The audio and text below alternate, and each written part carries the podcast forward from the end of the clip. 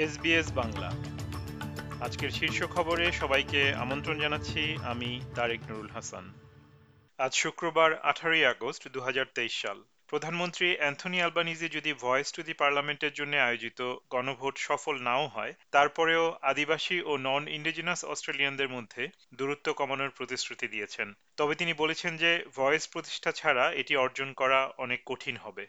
Labour party তাদের বার্ষিক নীতি সম্মেলনে বিশ্বে অস্ট্রেলিয়ার ভূমিকা নিয়ে যখন আলোচনা করার প্রস্তুতি নিচ্ছে, তখন কেনিয়া এবং ভানুয়াটুর নারী নেত্রীরা অস্ট্রেলিয়ান সরকারকে জলবায়ু সম্পর্কিত লক্ষ্যমাত্রা আরও বাড়ানোর আহ্বান জানিয়েছেন।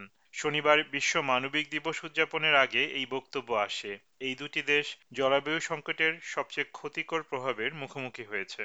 ভিক্টোরিয়া স্টেটের বাসিন্দারা একটি নতুন কন্ট্যাক্টলেস সিস্টেম বাস্তবায়নের মাধ্যমে গণপরিবহনে ট্যাপ অন এবং অফ করতে সমর্থ হবে।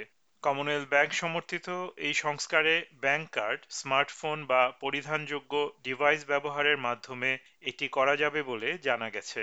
গত সপ্তাহের দাবানল মোকাবেলায় দুর্যোগ সাইরেন সক্রিয় না করার জন্য ব্যাপক সমালোচিত মাউই ইমার্জেন্সি ম্যানেজমেন্ট এজেন্সির প্রধান বৃহস্পতিবার স্বাস্থ্যগত কারণ দেখিয়ে পদত্যাগ করেছেন।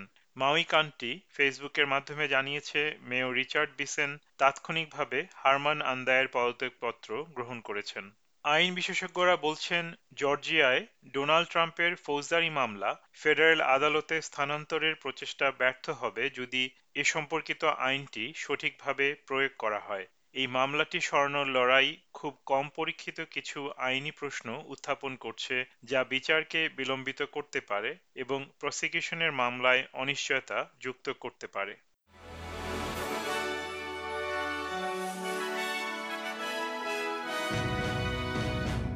শ্রোতা বন্ধুরা, এই ছিল আমাদের আজকের শীর্ষ খবর। এসবিএস বাংলার প্রতিদিনের সংবাদ নিয়ে আমাদের আরও পডকাস্ট শুনতে ভিজিট করুন SBS dot com dot slash Bangla. বিদায় নিচ্ছি, আমি তারেক নুরুল হাসান। সবাই সুস্থ থাকুন, আনন্দে থাকুন। আমাদেরকে লাইক দিন শেয়ার করুন, আপনার মতামত দিন। ফেসবুকে ফলো করুন এস বাংলা